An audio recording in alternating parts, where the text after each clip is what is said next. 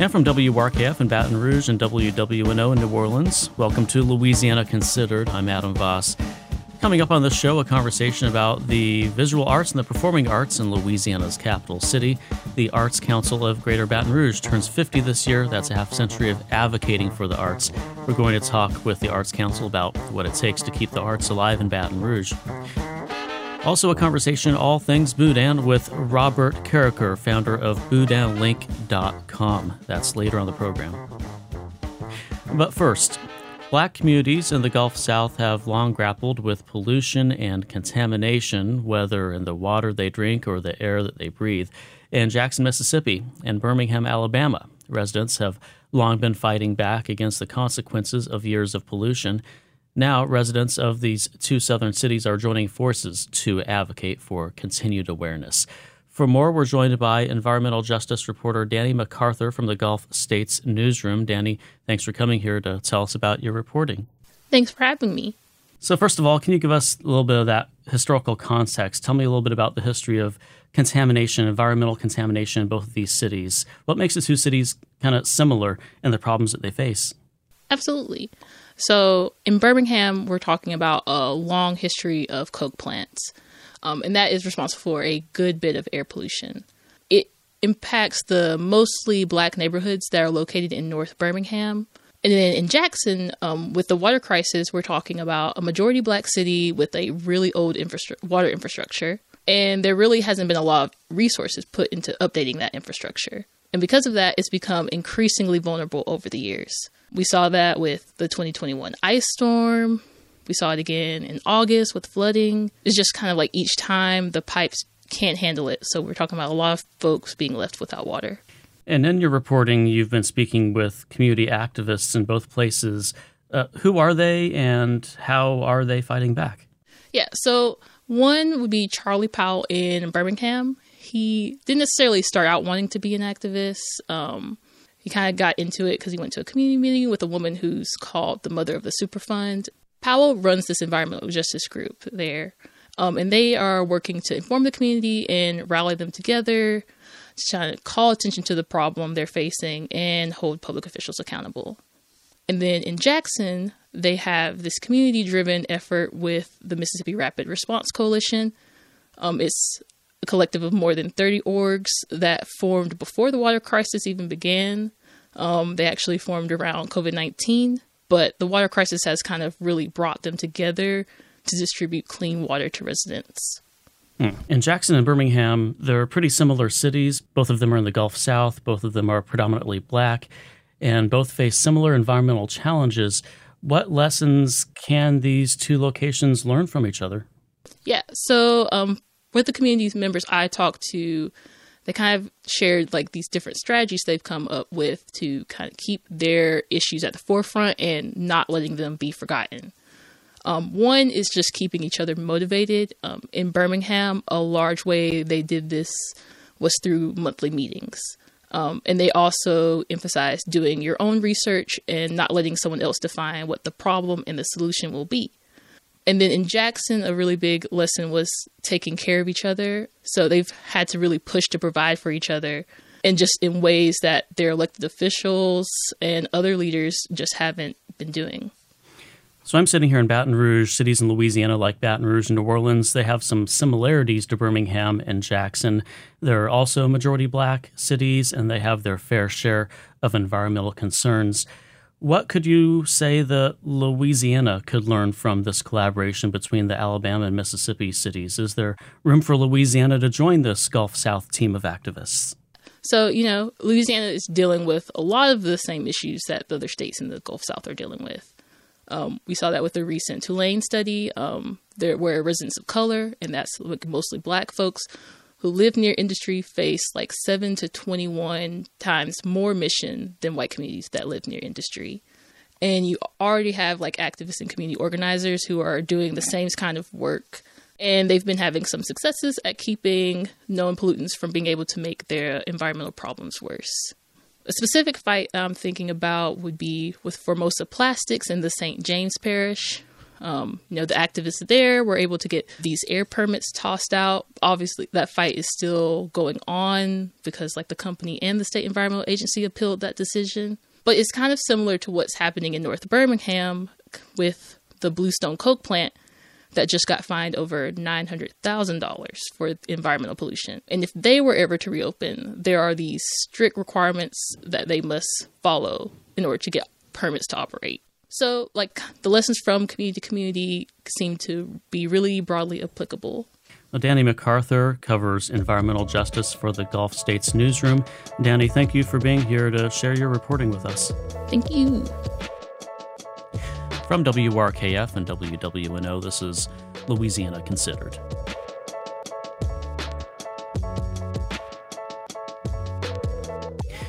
The Arts Council of Greater Baton Rouge turns 50 this year, and they're holding a gala this Thursday downtown at the Carey Saurage Community Arts Center to celebrate that milestone. And with us to talk about that, we have Renee Chatelain, President and CEO of the organization. Renee, welcome to the show. Thank you so much. It's great to be here. So, Renee, familiarize us a little bit about what the Arts Council is and what you do for arts and culture here in Baton Rouge. You know, the Arts Council of Greater Baton Rouge is a regional arts council. There are nine such councils in the state of Louisiana, and we work closely with the Louisiana Division of the Arts. And so, what we do is provide resources, education, advocate for our art sector, and we work across sectors to make sure that our communities are successful because they are filled with art. Our mission is to foster the creative capacity and vibrancy of our region. So, where will we see you out and about town? What will we see you doing? Around our city, you may see us involved with public art installations. You may see us involved with festivals or, or leading those festivals. We also lead art summits and conferences. We work really closely with our chambers of commerce, with our city governments and municipalities. And of course, we are very passionate about art education.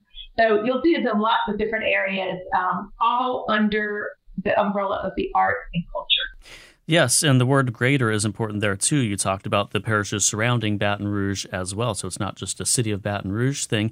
You mentioned the emergency fund. I'm just curious about that really quick. Is that something that came into gear during the, say, the 2016 floods, the hurricane, um, the pandemic?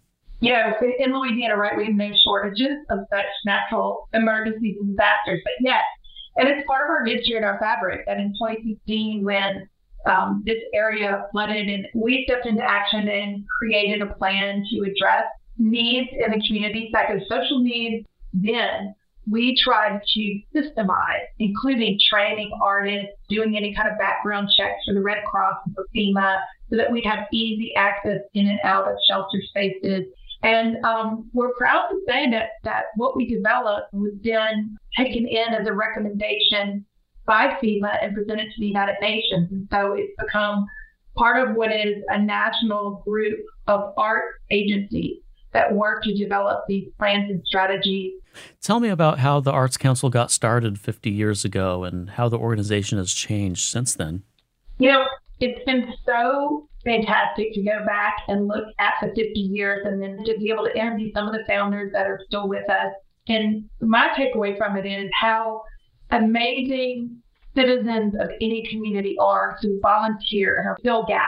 And what this group of people from various professions decided was that there needed to be a central place, an arts agency, where communities who enjoyed the symphony or the opera or the ballet, but also grassroots artists, where they could go to learn, to thrive, to get advice. Uh, so the Junior League of Baton Rouge took it on as a project and so when they launched, I think there were 200 members of the community who were supporting this arts agency to be able to find grants and provide those kinds of resources. But now where we are, we look at the next 50 years, what can we do regionally and nationally to bring awareness to Louisiana and to our region about art and culture and the ways that enhance life. Tell me, in your opinion, what are some of the Arts Council's biggest accomplishments over the past 50 years of its existence here in the capital city? Well, I think you mentioned one of the things, and that is being the catalyst for really successful arts organizations in our area. So I know that Playmakers of Baton Rouge, which is you know professional children's theater company, was birthed at the Arts Council. I know that WRKF, the public radio station here in Baton Rouge, had its first broadcast in the conference room. Uh, Moving Colors began in the firehouse, you know, big room at the firehouse on Laurel Street. I think the other thing is individual artists that have gotten opportunity to the Arts Council who are now working throughout the world and, are successful. One most recently, Brian Jordan Jr. Brian Jordan Jr. was part of the Debbie Allen Dance Project that was started at the Arts Council of Greater Baton Rouge. And he now is on a TV show with the BET. And I know um, Lear deBessonet, who was a child actor at Playmakers, is now a very renowned director on Broadway and some of the founders of the Baton Rouge Gallery for Artists at the Arts Council. We're speaking with Renee Chatelain, President and CEO of the Arts Council of Greater Baton Rouge, which is celebrating its golden anniversary as an organization this Thursday in a gala event at the Carey Saurage Community Arts Center in downtown Baton Rouge. Tell me about some of the challenges that the Arts Council and the arts in Baton Rouge in general have faced have faced over time. I think that I think in the beginning and up until very recently, um, the arts were seen as something extra right? It was sort of this extra fluff on things that were more vital in the community. And, you know, we have more recently done a lot of advocating for the fact that the arts are the very thing that not only make us human, but they are the very factor in deciding whether you want to live somewhere. You mentioned it right there. Something I've noticed speaking to people involved in economic development one thing that is acknowledged is that we need things for people to do, things that attract people to the culture in our city, things that include the arts. Absolutely. Absolutely. And, you know, I think that there was a real unawareness of that until recently, but I am so thrilled that it's happening now. And what we see now is a real understanding and awareness by other leaders outside of the art sector who are saying, wow, you're right. We now look at other cities who are embracing the art and funding it and investing in it as part of community development and city development. Those cities are thriving. They are the cities where everyone wants to live. So, how do we make that happen? We need to invest. Mm. And tell me, what challenges are you facing now, and how is the, the organization overcoming them? How is the arts community in Baton Rouge overcoming those? After all, we're talking about the arts coming out of pandemic times in a digital era. I would think that the challenges now, you know, we're just coming out of, of course, this worldwide pandemic where we're sort of reassessing. Everyone pressed the stop button and decided what is really important to them. And I think live performance and attending events has been sort of a, a, an immediate challenge. At the same time, I think people realize that they really needed that interaction, that they really needed the in person experience. You know, we have given the world jazz.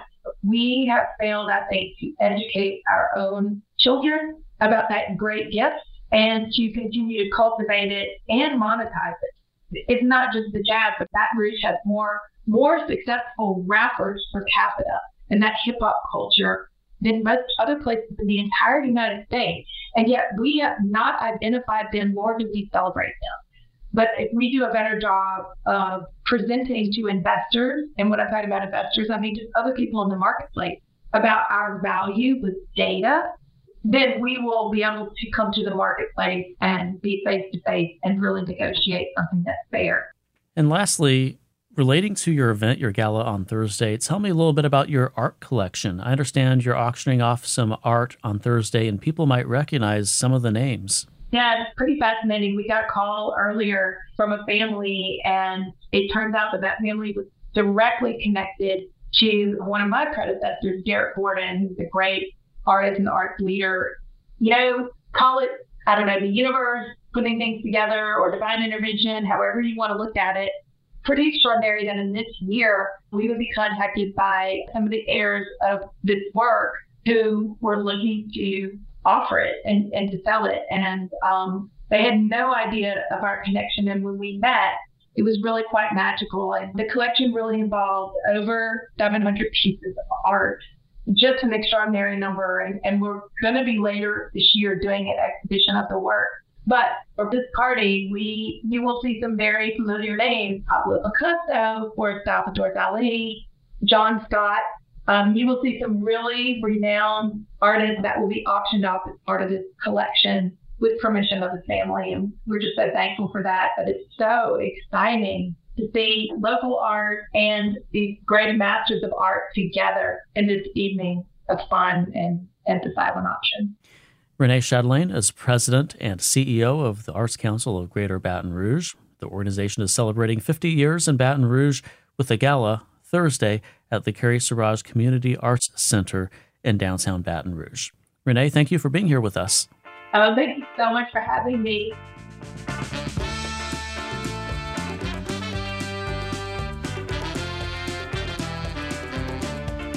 From WRKF and WWNO, this is Louisiana Considered. I'm Adam Voss.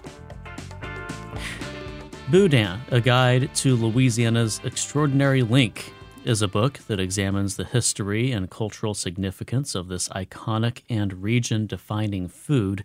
Its author, Robert Carriker, is also the founder of BoudinLink.com, a website with taste test ratings for links in Louisiana and beyond and Robert is the founder of the annual Boudin Cook Off, an annual celebration of Boudin held each October in Lafayette.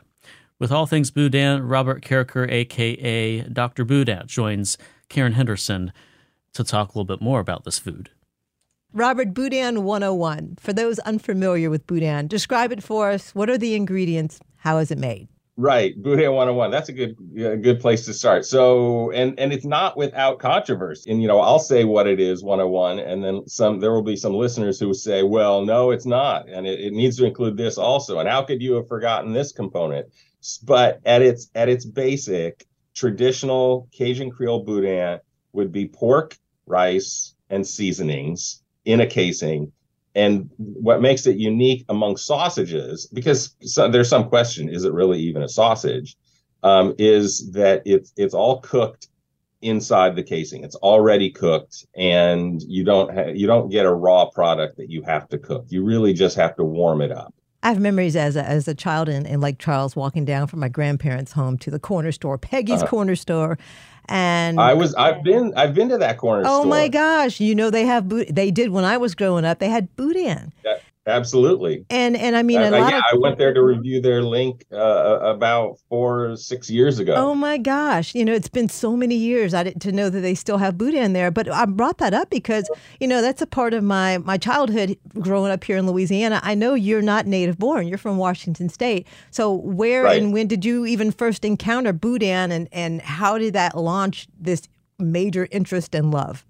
Right. Well, it's an interesting story, actually. So uh, I'm a history professor at UL Lafayette, and I came here for a job interview. And this was, I guess, it was 1997. And as as part of the job interview, uh, you know, they they drive you around town, they show you this and they show you that. They want to because I had no familiarity, I had no connection to Louisiana, and so they want to show me the lay of the land, so to speak. And and the the woman who took me out we got to talking, of course, and she could tell that I was food interested. And she said, "Oh, well, look, if, if you're so interested in you know regional, cultural, unique foods, y- you have to try boudin." And I said, "Oh, okay, well, fine, let's do that." I had no idea what it was, didn't know. So we went to her favorite place. She was from uh, Broussard, Louisiana, and so we went to Bio's Country Store and we walked in, we went up to the meat case. She ordered two links of boudin. I still had no idea what, what, what we were doing or what was going on. And then we went out to her car and we sat in the parking lot and we ate uh, we ate boudin. And that is a very weird uh, university professor interview uh. component. Uh. That doesn't that sort of thing doesn't normally happen but I loved it. I mean, it was it was delicious and it was it was wonderful and it was an odd experience, but uh, nevertheless, uh, sort of you know, I had no idea at the time, but where where this might lead to, what it would launch you so, into. Well, I know being a history professor, I suppose it was a nat- uh, you know natural for you to be curious about the history of this tasty South Louisiana ling. Um, let's talk. I mean, tell me how how that first experience and hey, this yeah. is pretty good. What is boudin? And I like boudin. How did that right. become? I'm going to find out how this came to be. Studying the history and then writing. I know this is your second edition. We're talking about that, but you've you've done another. Right. This is your second Boudin guide. From me initially trying it during that job interview, you know, then I go off and I get the job and I show up here and I'm I'm now an assistant professor. And in the the office, uh, they would the the secretary, the administrative assistant, would frequently about once a week bring in Boudin you know, in other places, they bring in scones, they might bring in donuts, they might bring in a fruit tray, something like that. but here, she brought in a box, five pounds of Boudin. And then, as is apt to happen when people are trying Boudin, they say, oh, well, this is a really good link of Boudin. But if you think this is good, you've got to try it from this other place. Oh, and then somebody else will say, no, no, no, no, no. The best place is this other place. And so I started to actually go to the places that people would reference when they were talking about who has the best boudin. We, you know, within a short amount of time, I was able to participate in the conversation and say, "Oh, well, you know, I actually did try it at Billy's, and this is what I found." And what I quickly started to recognize was I was doing that, but they had never done that. I thought to myself, maybe I could be the person that creates a website that actually provides a guide and a sort of assessment to the different links that I find. And that then grew over the years to the point where I've reviewed over 200 links of Boudin in Louisiana, but also in Boise, Idaho, and Washington, D.C., and Wisconsin. And then I decided, well, you know what? I go out and I travel the back roads and I find these great places for Boudin, but it's, it's not easy for everybody. So I thought, well, why don't I hold a festival where I bring as many of these boudin makers to one location and they can sample their best and people can try it from 20 or 30 different places in one fell swoop.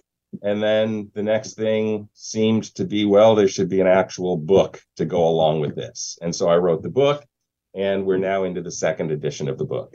My guest is Robert Carriker, author of Boudin, a guide to Louisiana's extraordinary link. This is your second edition. So what are the what are the main I asked eh, the history, you're a history professor and, and you know, we've most yeah. of us have tried Boudin, but you know, I, I know very little about the history of it. What did you find as you as you began to research the history?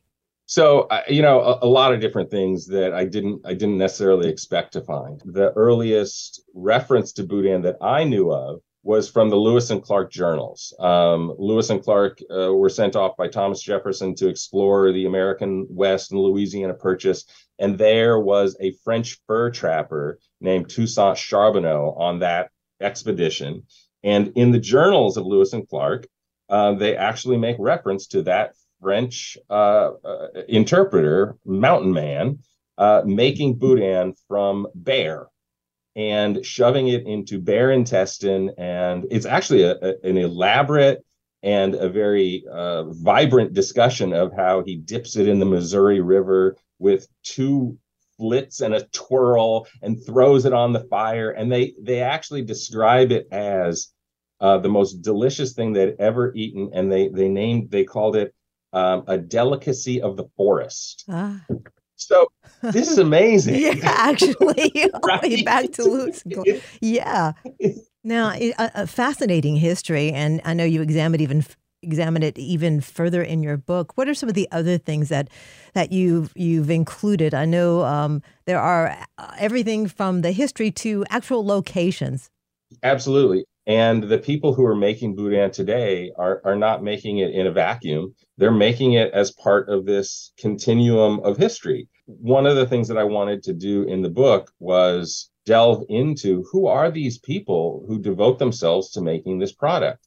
Time and time and time again, what I found was it, it was a sort of calling to them, and they're all doing it intentionally fully aware of its connection to the broader culture. So I don't highlight them just because they might make a good link of Boudin, but I wanted to know their story because I think people are interested in their stories. Robert Carriker, author of Boudin, A Guide to Louisiana's Extraordinary Link.